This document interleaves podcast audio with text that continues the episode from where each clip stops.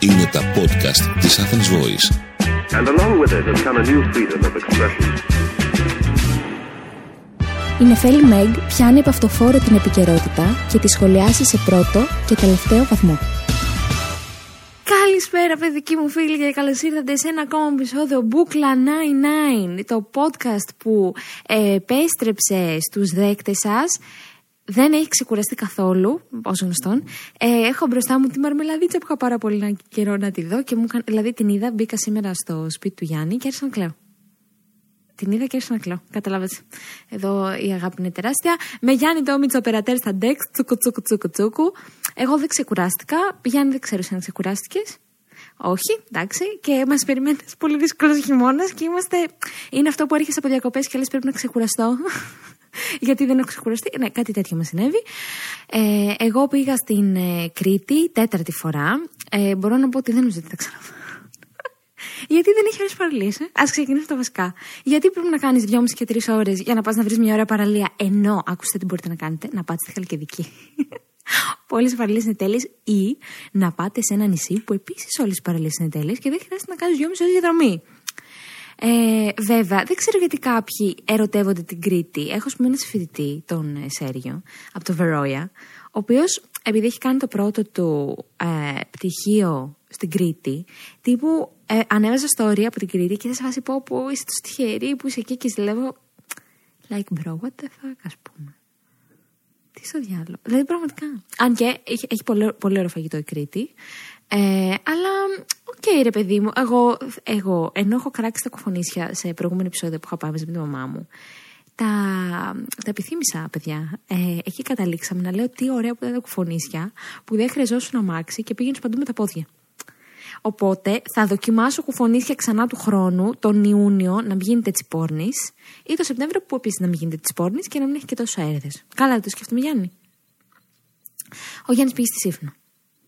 Α, ξετρελαμένος από ό,τι κατάλαβε και πολλές παραλίες, έτσι δεν είναι; Ε, ναι. Ο Γιάννης χάρηκε ε, παραλίες, εγώ γκρίνιαζα. Αλλά να μου πείτε πότε δεν γκρινιάζω; Γι' αυτό ήρθα ξανά στις, ε, στους δέχτες σας να γκρινιάξω λίγο παραπάνω.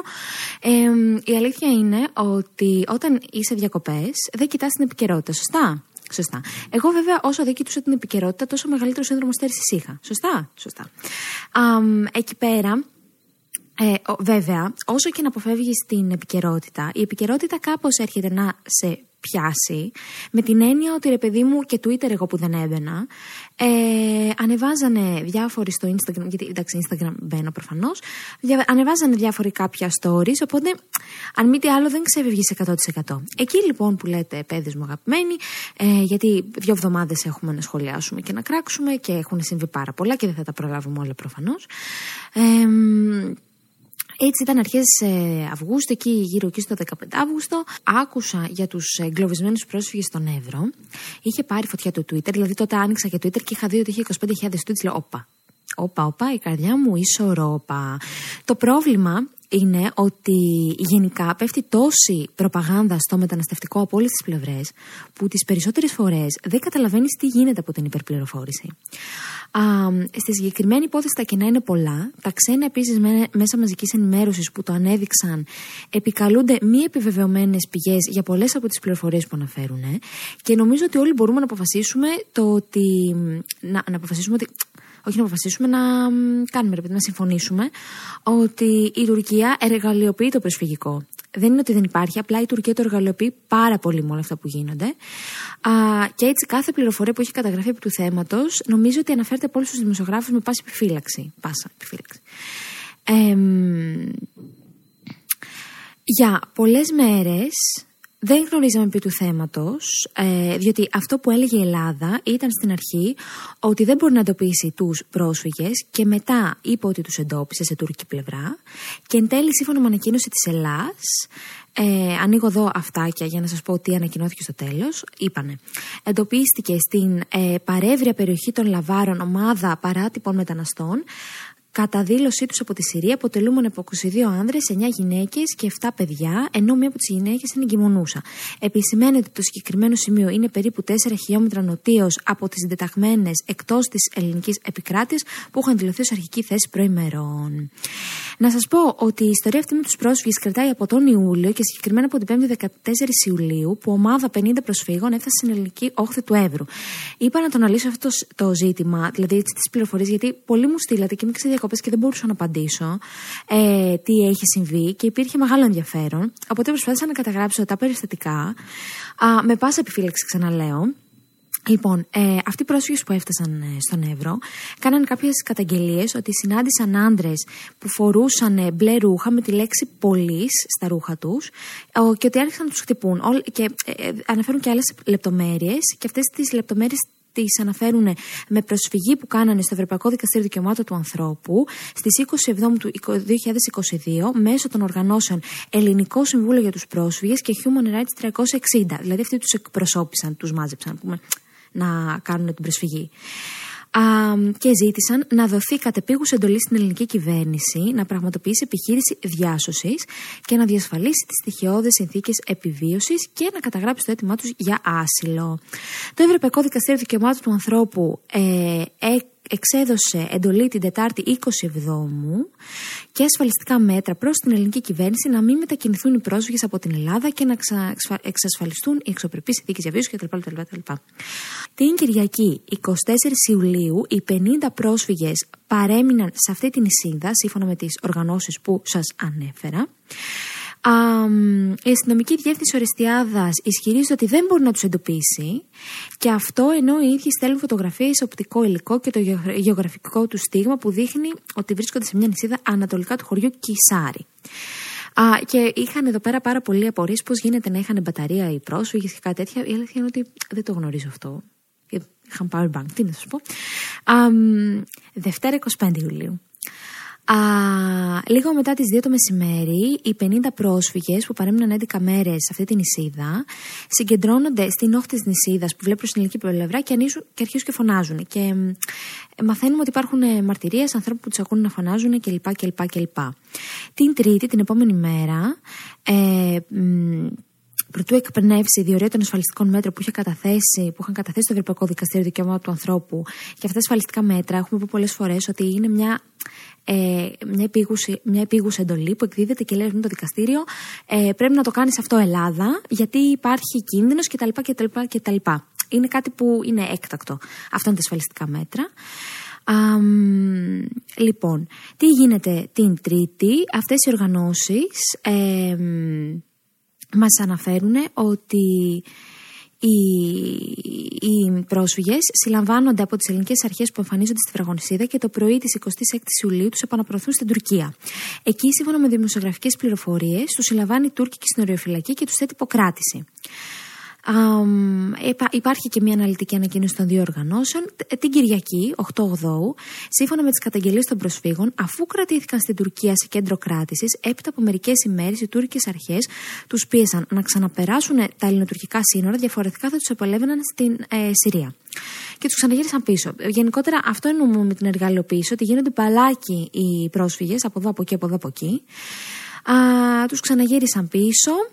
Και την Τρίτη ε, ανακοινώνεται από αυτές τις ανθρωπιστικές οργανώσεις ότι ένα κορίτσι 5 χρονών πέθανε από δάγκωμα σκορπιού και τότε ήταν που το θέμα έγινε viral στο Twitter.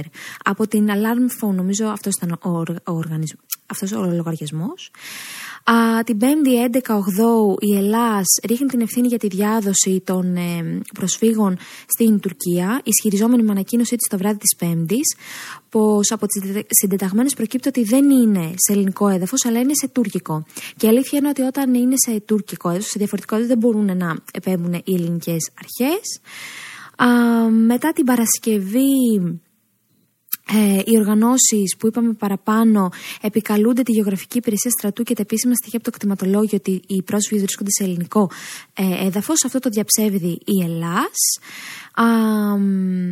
Και μετά το Σάββατο έχουμε και μια ανακοίνωση της ΕΠΑ τη Αρμοστίας που λέει είμαστε σοβαρά ανησυχούμε για την ασφάλεια και την ευημερία κάποιων από των προσφύγων κτλ. Έχουμε την ανακοίνωση και του Νότι Μηταράκη, Υπουργός Μετανάστευσης, που λέει ότι ανησυχούμε επίσης βαθιά για τους μετανάστες που έχουν εγκλωβιστεί από τους λαθρεμπόρους κοντά στα σύνορά μας κλπ, κλπ, κλπ. Το βράδυ της Παρασκευής, ο Βρετανικός τηλεοπτικός σταθμός Channel 4 είχε στο βραδινό δελτίο ειδήσεων αναλυτικό ρεπορτάζ ε, ε, που έλεγε ότι οι πρόσφυγες ε, είναι σε ελληνική, ε, στην ελληνική επικράτεια και την Κυριακή εν τέλει 14 Οκτώου πάλι η Ελλάδα βγαίνει και λέει ότι δεν είναι σε ελληνικό έδαφος. Εν τέλει, παιδιά, από ό,τι καταλάβατε, μετά από μερικές μέρες βγήκε η Ελλάδα και είπε ναι, τους βρήκαμε. Αλλά ήταν νοτιότερα από εκείνο που είχαν δηλώσει πριν. Καταλάβετε λίγο τι έγινε. Είναι περίεργο αυτό με τον Εύρο, γιατί όταν, όταν τα νερά πέφτουν, εμφανίζονται όντως βραχονισίδες. Το έχουν πει κάποιοι διεθνολόγοι αυτό και δεν ξέρουν τι γίνεται με αυτά. Λοιπόν, α, αυτό που μου κάνει εντύπωση, παιδιά, ε, και θέλω να το σχολιάσω, είναι ε, γιατί, αν, έχω, αν και έχω βρει την απάντηση, αλλά το θέτω σε ρητορικό ερώτημα, γιατί δεν υπάρχουν ε, ΜΚΟ, τουρ, ε, όχι τουρκικές, ΜΚΟ ελληνικές που να πήγαν στον επίμαχο τόπο, αυτές λοιπόν που δραστηριοποιούνται στην Ελλάδα, για να διαπιστώσουν όντως την κατάσταση εκεί και να προσφέρουν βοήθεια. Διότι σε αυτές τις περιπτώσεις μόνο οι ΜΚΟ μπορούν να επέμβουν. διότι ε, είπαμε ότι όταν ε, βρίσκεται ο πρόσφυγας στην απέναντι πλευρά, στην Τουρκία, δεν παρεμβαίνει ένας σώμα της Ελλάδας, διότι θα ανοίξεις ένα πάρα πολύ επικίνδυνο μέτωπο. Αυτό που μπορεί να γίνει είναι να πάει μια ΜΚΟ εκεί. Και αν, ακούστε, αν ε, συλληφθούν οι ΜΚΟ, κάποιος από τις ΜΚΟ από τις τουρκικές αρχές, ε, δηλαδή να πάνε να συλλάβουν ανθρωπιστές, θα είχαν σωθεί τα παιδιά πρώτον ε, και θα είχε δημιουργηθεί δεύτερον ένα διεθνές γεγονός που θα μπορούσε να αξιοποιηθεί προς όφελος της Ελλάδας. Δηλαδή, εν τέλει, win θα ήταν για την Ελλάδα και για τους πρόσφυγες. Αλλά δεν υπήρχε. Επίσης, δεν υπάρχει και καμία τουρκική ΜΚΟ που να δραστηριοποιηθεί και αυτό η απάντηση είναι πολύ απλή, ότι δεν έχουν τη δύναμη οι τουρκικοί ΜΚΟ να κάνουν χαμό. Εντάξει, η Τουρκία είναι ένα φαινομενικά, όχι φαινομενικά, είναι, δεν υπάρχει τέτοια ελευθερία λόγου, εγώ θα έλεγα. Αλλά γενικότερα κάποιος μπορεί να αναρωτηθεί η Τουρκία τι κάνει ε, γι' αυτό ε, και θα σας πω ποιο είναι το πρόβλημα με την Τουρκία. Ε, το πρόβλημα είναι ότι τη μεγαλύτερη ευθύνη για αυτή την κατάσταση με τους πρόσφυγες την έχει η ηγεσία της Ευρωπαϊκής Ένωσης και η, και η Τουρκία. Γιατί όμως, αντί να βρούνε έναν τρόπο να κάνουν αίτηση για άσυλο στην Τουρκία όσοι θέλουν να κάνουν και να έρχονται μετά στην όποια ευρωπαϊκή χώρα επιθυμούν με ασφάλεια και νομιμότητα, έχουν υπογράψει συμφωνίες που δεν τηρούνται από την Τουρκία και δεν μπορούν να επιβάλλουν συλλογική αλληλεγγύη μέσα στην Ευρωπαϊκή Ένωση για να μοιράζονται πρόσφυγες. Και τι εννοώ με τι συμφωνίε που έχουν, που έχουν υπογραφεί; Λοιπόν, η Τουρκία, παιδιά, είναι συμβαλόμενο μέρος στη συνθήκη της Γενέβης του 1951 για τους πρόσφυγες και στο συμπληρωματικό της πρωτόκολλο. Έχει όμως θέσει επιφυλάξεις γεωγραφικού περιορισμού. Επιφυλάξεις σημαίνει ότι ναι, εγώ γίνομαι μέρος τη συνθήκη σου, αλλά σε αυτό το κομμάτι δεν θα το εφαρμόσω αυτό που έχετε συμφωνήσει όλοι οι υπόλοιποι. Συγκεκριμένη η Τουρκία έχει θέσει τον περιορισμό να εξετάζει αιτήσεις ασύλου μόνο για γεγονότα που συνέβησαν στην Ευρώπη. Δηλαδή, για μη Ευρωπαίους πολίτες δεν γίνεται σε καμία περίπτωση αποδεκτό αίτημα ασύλου από το τουρκικό κράτος. Καταλάβετε ποιο είναι το πρόβλημα. Έρχονται οι πρόσφυγες από τη Συρία ή από το Αφγανιστάν, ξέρω όλοι τώρα χώρε. Δεν μπορούν να κάνουν αίτηση. Έρχονται δηλαδή οι πρόσφυγες από τη Συρία στην Τουρκία και δεν μπορούν να επιβάλλουν αίτηση ασύλου. Γιατί η Τουρκία έχει υπογράψει αυτή τη συμφωνία. Ότι εγώ μόνο για τους Ευρωπαίους πολίτες θα το κάνω αυτό. Αυτό καταλαβαίνουμε, καταλαβαίνουμε όλοι, νομίζω, ότι προσβάλλει τα δικαιώματα των προσφύγων έτσι όπως ορίζονται από τη συνθήκη της Γενέβης και προφανώς και δεν συνάδει με το χάρτη θεμελιωδών δικαιωμάτων της Ευρωπαϊκής Ένωσης αλλά και την αρχή της ίσης μεταχείρισης. Ε, το πρόβλημα είναι ότι η Ευρωπαϊκή Ένωση έχει με πράξεις ή με παραλήψεις πράξεων, έτσι, γιατί δεν έχει κάνει κάτι γι' αυτό, έχει αποδεχτεί αυτή την, την παραδοξότητα της ε, κατάστασης ε, με αυτή την επιφύλαξη στη συνθήκη της Γενέβης, η οποία και, και κατά του ανθρωπισμού είναι και της μεταχείριση και όλο αυτό είναι δολοφονικό. Και θα πείτε πώς λύνεται. Ε, λύνεται με το να υποχρώσουν εμέσως ε, η Ευρωπαϊκή Ένωση να υποχρεώσει να άρει την επιφύλαξη η Τουρκία αυτή ή να στήσουν μια πρεσβεία της Ευρωπαϊκής Ένωσης στην Τουρκία που θα έχει ως μόνο σκοπό να εξετάσει τις αιτήσεις ασύλου. Αυτό θα γλιτώσει και τον κόσμο, θα γλιτώσουν οι πνιγμένοι που πνίγονται συνεχώς, αλλά θα κερδίσουν και οι άνθρωποι που δικαιούνται άσυλο με βάση το διεθνές δίκαιο και δεν μπορούν να το βρουν στην Τουρκία. Βέβαια, για να γίνει αυτό Α, πρέπει να συμφωνήσει η Τουρκία, πολύ σημαντικό. Α, κάτι που αμφιβάλλω ότι θα γίνει, διότι η Τουρκία έχουμε δει ότι δεν κάνει και πολλά παζάρια. Αλλά θεωρώ ότι αν η Ευρωπαϊκή Ένωση ήταν ενωμένη και επέβαλε κυρώσεις στην Τουρκία, θα συμφωνούσε. Τι κυρώσεις, ε, π.χ. ο ολικό εμπάργκο όπλων με αναδρομική ισχύ. Αλλά όχι. Οπότε όλα αυτά που λέμε είναι ευχολόγιο. Welcome to my TED Talk. Αλλά νομίζω ότι είναι καλό να το ξέρετε. Δεν ξέρω αν το ξέρετε αυτό για τη συνθήκη της Γενέβης και τις επιφυλάξεις. Εσύ γιατί το ήξερε. Όχι, οπότε το μάθατε. Ε, λοιπόν, ε, μια είδηση που ήθελα αυτή. Δεύτερη είδηση που έχει γίνει χαμός είναι σχετικά με, τα, με το Ευρωπαϊκό Πρωτάθλημα εδώ πέρα και τα χρυσά που τα έχει σαρώσουν, τα έχουν σαρώσει οι Έλληνες αθλητές. Ιδιαίτερα θέλω να μιλήσω για δύο-τρει συγκεκριμένους, δύο βασικά. Ε, γιατί όλοι μιλούν για τον Τεντόγλου. Ο Τεντόγλου ε, είναι ε, αθλητής στο μήκος, έκανε ρεκόρ αγώνων, 8,52 μέτρα, ρεκόρ αγώνων, καταρρύπτοντας το 8,47 που είχε σημειώσει ο Christian Ρίφ το 2010 στη διοργάνωση της Βαρκελόνης. Um, λοιπόν, όπως σας είπα, δεν μπορώ να ξεφύγω από την επικαιρότητα. Το post με τον Τεντόγλου έπαιζε σχεδόν σε όλα τα stories, influencers και μη, ξέρω εγώ. Και όλοι όχι μόνο μιλούν για τον Τεντόγλου, αλλά τον αγαπούν πάρα πολύ. Και λέω, ας αναλύσουμε το φαινόμενο ε, Τεντόγλου. Διότι δεν έχω δει μισό post, μισό story όλο αυτόν τον καιρό που δραστηριοποιείται αυτός ο αθλητής να, να τον κράζει. Πήγε για τον Τζιτσπά, ούκο λίγες φορές έχουμε δει. Κατάλαβες. Um, και γιατί το λέω αυτό, διότι ναι, μεν ένας αθλητής μπορεί να είναι καλός και άριστος, αλλά μπορεί όταν ανοίγει το στόμα του να βγαίνουν ρουμπίνια, διαμάντια, μαργαριτάρια, πολύτιμη, πολύτιμη λύθη. Ξαναλέω, βλέπε τσίτζεπα. Κατα... Καταλαβαίνεις. το λοιπόν. Um, ο Τεντόγλου, παρα, πα, παρακολουθώντας τον λίγο, είναι ένας άνθρωπος, παιδί μου, που είναι αυθόρμητος, γιατί δεν είναι κακά αυτό. Δηλαδή, ο, αυτό που λέμε είναι ο εαυτός του. Δηλαδή και ο Τσιτσιπάς είναι ο εαυτός του. Αλλά μερικές φορές είναι καλό να μην είναι ο Τσιτσιπά αυτός του. Διότι ε, υπάρχει θέμα. Ο Τεντόγλου όμως μιλάει με, με τέτοια φυσικότητα. Είναι ρε παιδί μου σαν να είναι όντως ο άνθρωπος διπλανή πόρτα. Δηλαδή είναι στην κορυφή. Και μ, δεν τον νοιάζει κάποιος να του πει ότι είναι στην κορυφή.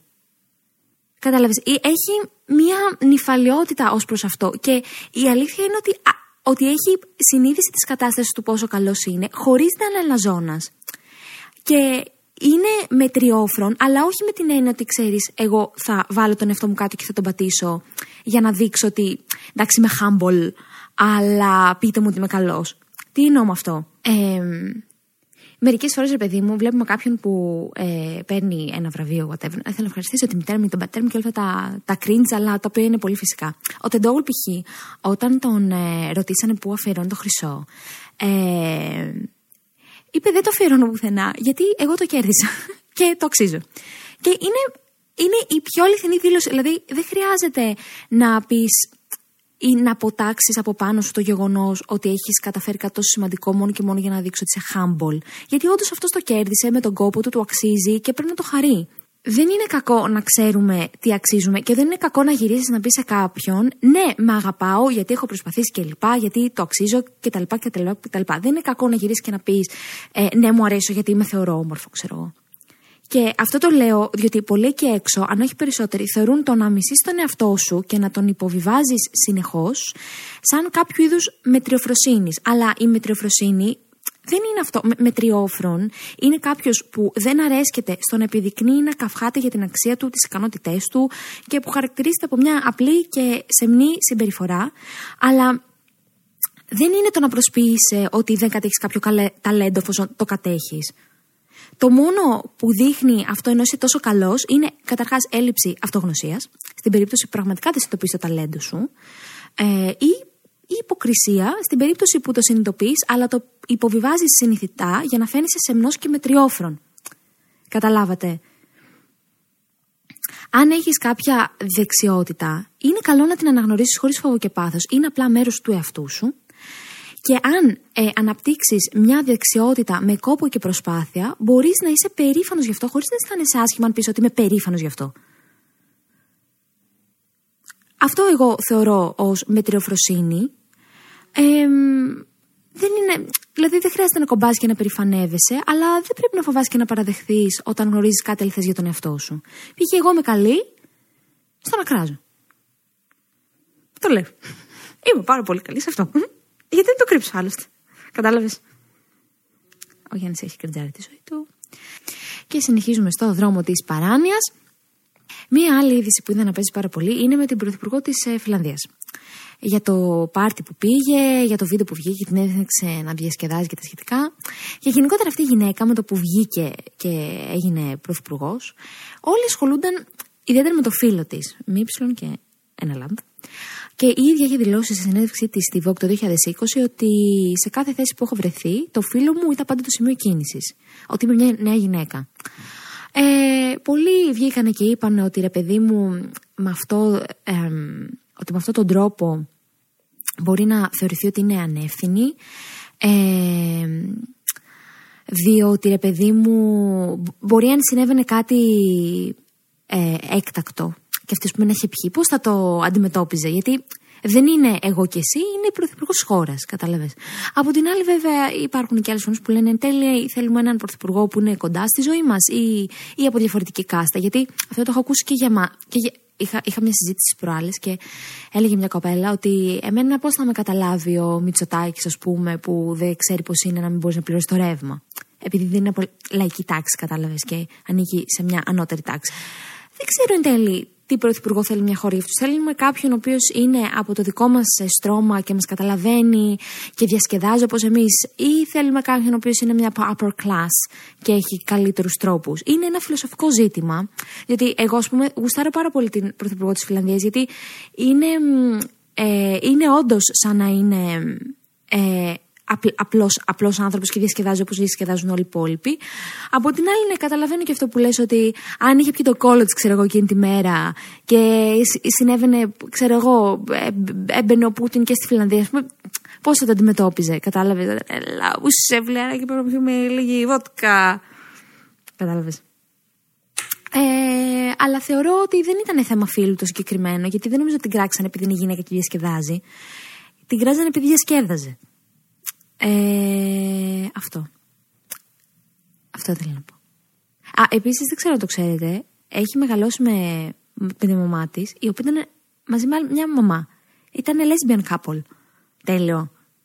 Ό,τι πιο προοδευτικό υπάρχει το 2022 εντωμεταξύ αυτή η πρωθυπουργός. Δηλαδή δεν νομίζω ότι θα μπορούσε άλλη χώρα να βγάλει τόσο προοδευτική πρωθυπουργό. Λοιπόν, Κάπου, κάπου διάβασα, παιδιά, και ήθελα να το μοιραστώ μαζί σας πριν περάσω στο διαμάντι που δεν ξέρω αν σας έλειψε. Ε, γιατί εμένα μου πολύ. Θα περάσουμε στο διαμάντι σε λίγο. Ε, διάβασα κάπου α, πως όταν συνδέουμε την ευτυχία μας με εξωτερικά δεδομένα στην ουσία εγκαταλείπουμε την ιδέα του αυτοελέγχου μας και να αποθέτουμε την ευημερία μας σε δυνάμεις έξω από εμάς. Μου άρεσε πάρα πολύ, διότι σε κάνει να συνειδητοποιείς ότι όσο πιο πολύ βασίζεις το να είσαι ευτυχισμένος σε κάτι που είναι έξω από σένα, π.χ. έσοδα, σχέσεις, ε, δημοφιλία στα social media, τόσο πιο πολύ απομακρύνεσαι από το να είσαι πραγματικά ευτυχισμένος, γιατί είναι δεδομένο που δεν μπορείς να ελέγξεις. Όσο περισσότερη αξία δίνεις σε πράγματα έξω από τον έλεγχό σου, τόσο περισσότερο χάνεις τον έλεγχο. Δεν είναι τέλειο. Είναι πολύ αληθινό. Και η αλήθεια είναι ότι επειδή ε, στην Κρήτη ήμουνα αρκετά στα down μου, τις περισσότερες φορές, ε, μέρες. μου άρεσε πάρα πολύ ε, αυτό, διότι εγώ είμαι ένας άνθρωπος που πολλές φορές λέω για να είμαι καλά πρέπει να έχω αυτό ή να γίνει αυτό ή να γίνει εκείνο. Και μερικές φορές όταν έρχεται αυτό που θέλω, δεν θέλω κάτι άλλο. Γιατί είναι αυτό το ανεκπλήρωτο. Πάντα Οπότε ποτέ δεν ηρεμώ, ποτέ δεν, ησυχα... ποτέ δεν ησυχάζω. Είμαι πάντα στη τσίτα, γιατί περιμένω συνεχώς κάτι. Κάτι ποτέ δεν θα έρθει, γιατί το, το πρόβλημα είναι να, να είσαι ευτυχισμένος με αυτό που είσαι εσύ και όχι αυτό που, που ε, περιμένεις να γίνεις. Δηλαδή, συνήθως λέμε, αν να ήμουν έτσι, να έμοιαζα πιο πολύ σε αυτό, αλλά δεν θα ήταν καλύτερο να περιμένουμε από τον εαυτό μας να είναι αυτός μας, από το να είναι κάποιος άλλος. Καταλαβαίνετε τι θέλω να πω; Διότι, ας πούμε, μου συμβαίνουν πράγματα τα οποία είτε θα είναι ρε παιδί μου κάτι ιατρικό ή κάτι άλλο και τα αντιμετωπίζω χαλιά. Και μερικές φορές, δηλαδή τα γεγονότα είναι αντικειμενικά και το θέμα είναι πώς αντιμετωπίζεις εσύ τα γεγονότα. Τα, τα, τα, γεγονότα είναι αντικειμενικά πάντα. Μπορείς να, να, να, τα αντιμετωπίσεις με χαρά ή, με, ή να είσαι κατά και να τα αντιμετωπίσεις. Πάλι θα τα αντιμετωπίσεις, ρε παιδί μου, αλλά το θέμα είναι η ψυχολογία σου. Ε, και προσπαθώ να το κατανοήσω αυτό, να ε, αντιμετωπίζω τα γεγονότα με ψυχραιμία ή με μια θετική ματιά, γιατί εγώ κερδίζω από αυτό. Αυτά, π.χ. όταν έσπασε το πόδι μου, ρε παιδί μου, το, το σπάσιμο του ποδιού είναι ένα, ρε παιδί μου, δεν αλλάζει, είναι αυτό. Το θέμα είναι πώς θα κληθώ εγώ να το αντιμετωπίσω. Θα κλαίω όλη μέρα όπως έκανα. ή θα, θα έχω μια πιο ε, αισιόδοξη ματιά και θα μπορέσω να κερδίσω και μέσα από τα σκατά. Δηλαδή αυτές οι σκέψεις είναι να μπορείς να έχεις τον έλεγχο μέσα σε έναν ανεξέλεκτο, ανεξέλεγκτο κόσμο.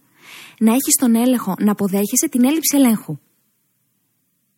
Τον έλεγχο του πώς αντιδράς. Μόνο αυτό μπορείς να ελέγξεις σε αυτόν τον κόσμο. Γιατί τα γεγονότα έρχονται, δεν μπορείς να τα αλλάξεις. Αυτό ήθελα να πω. Και που περνάω τώρα, αφού έτσι μπήκα σε ένα φιλοσοφικό τερτύπι της, ε, τουρού της σκέψης μου, περνάω φίλες και φίλοι στον ανδρικό τον εγκέφαλο που μου έχει λείψει. Η αλήθεια μου έχει λείψει. Έχω καιρό και να ανεβάσω ένα απόσπασμα στο TikTok να με κράξει λίγο ο κόσμος εκεί. Και δεν μπορώ, δηλαδή είμαι ξύνο κόλλο μου πλέον. Λοιπόν, ε, φίλοι και φίλοι, φίλες και οι υπόλοιποι συνδετήμονες, συνδετήμονες στο διάλογο.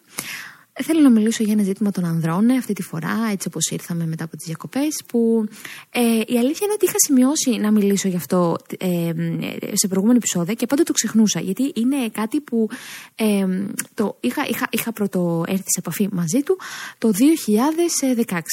Και το, το θυμήθηκα γιατί κρατάω σημειώσει εγώ σε το πλήστο. Μετά βλέπω ότι έχω πει και την έχω πει. Σταματάω να μιλάω γιατί κατέληξα φλιαρή. Λοιπόν. Ε, όταν ε, είχα έτσι την, ε, τη σχέση μου εκείνο, εκείνο το, το μαλάκα που με κατέληξε στην ανορεξία, ε, θυμάμαι, ήταν η πρώτη φορά γιατί ήμουν τότε που άρχισα να είμαι στο πανεπιστήμιο, να μένω μόνη μου, να ψιλοσκατοικήσα με αυτόν έτσι λίγο. Ε, να πηγαίνω, πήγαινω στο σπίτι του, έμεινε εκεί στην, στην Αθήνα, στην κοκκινιά του πήρα. Και μου είχε κάνει εντύπωση ρε παιδιά, και τώρα έχουμε πει εδώ πέρα και τι δεν έχουμε πει τώρα. Δεν θα, δεν θα, δεν θα σας κρυφτώ. Ε, θυμάμαι πρώτη φορά πήγα στην τουαλέτα μετά από αυτόν. Για εδώ πέρα. Θα τα βάλει μπουρλότο. Και δεν είχε τραβήξει καζανάκι.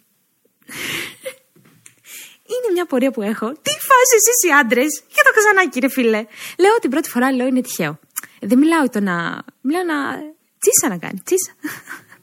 Γιάννη, bear with me a bit τι φάση εσεί οι άντρες και γιατί, γιατί, γιατί δεν τραβάω το καζανάκι. Λοιπόν, εγώ πήγα την πρώτη φορά, λέω ήταν τυχαίο και πολύ μοιραίο. Ήταν τυχαίο, δεν λέω δεν πειράζει, το ξέχασε, το πατά. Γίνεται και δεύτερη φορά. Και τρίτη. Και τέταρτη. Μου έλεγα, λέω, δεν παίζει. Ο τύπος το κάνει επίτηδες. Θέλει να με κάνει να κάνω μετό.